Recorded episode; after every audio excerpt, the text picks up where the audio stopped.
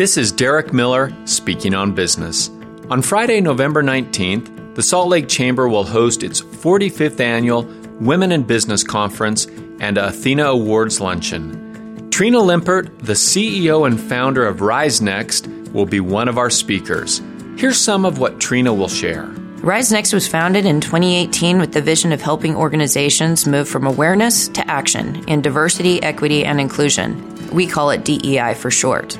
Also, we have built robust DEI frameworks to assist firms in integrating best practices into their businesses. Our strategy makes it easier for companies to align their teams and track impacts within organizations and communities. We are excited to be sharing our experience first approach to DEI strategy at the upcoming Salt Lake Chamber Women in Business Conference on November 19th. We also will be hosting a DEI panel with Dominion Energy at the Salt Lake Chamber Diversity Summit on November 4th. Join us there to learn how to make your own impact and follow us on RizeNext on social media. Learn more about our one day DEI strategy workshops and our expanding ecosystem of DEI solution providers and educators at rizenext.com. If you want to hear more from Trina Limpert and other leaders, please contact the Salt Lake Chamber and ask about attending the Diversity Summit on November 4th and the Utah Women in Business Conference on November 19th.